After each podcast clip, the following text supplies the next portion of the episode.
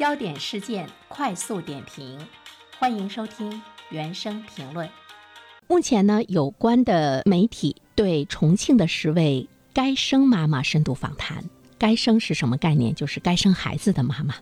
发现他们对职场发展、孩子陪伴、亲密关系、个人生活四方面呢，都有较高的期待，但是在母亲功能教育、配偶育儿缺位、夫妻关系淡漠、孕育身体体验不佳等因素的影响下，女性认为生育之路更像一个人的旅程，充满风险和孤独。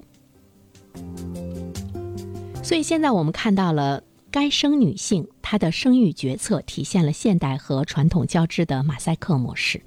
在个体化的背景之下，只有去尊重他们的主体性，创造出深度的情感连接和支持，才能够使该生妈妈的生育成为一种可能。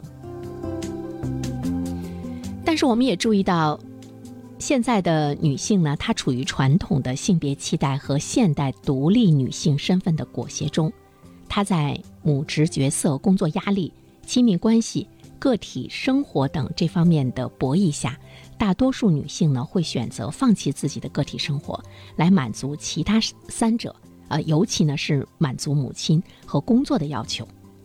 但是我们会注意到，伴随着主体的消解，像夫妻关系的淡漠呀，身体体验呢，啊，伴随着丧偶育儿等等这些带来的主体消解。就形成了一个比较负面的主观体验，使得该生妈妈对生育二孩是避而远之。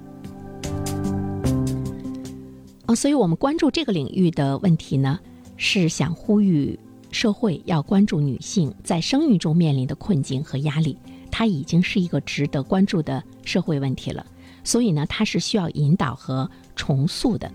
我们需要看到个体选择在生育决策中的重要性。政府和社会应该用制度构建去协同女性内在的柔软度，创造一个有利于关系发展、亲密构建的微观和宏观的环境，才是呢解决妈妈们不愿意生的一个关键。外在的支持很难让这些该生的妈妈去生孩子，怎么样让她内心真的想生，这个呢恐怕是最重要的。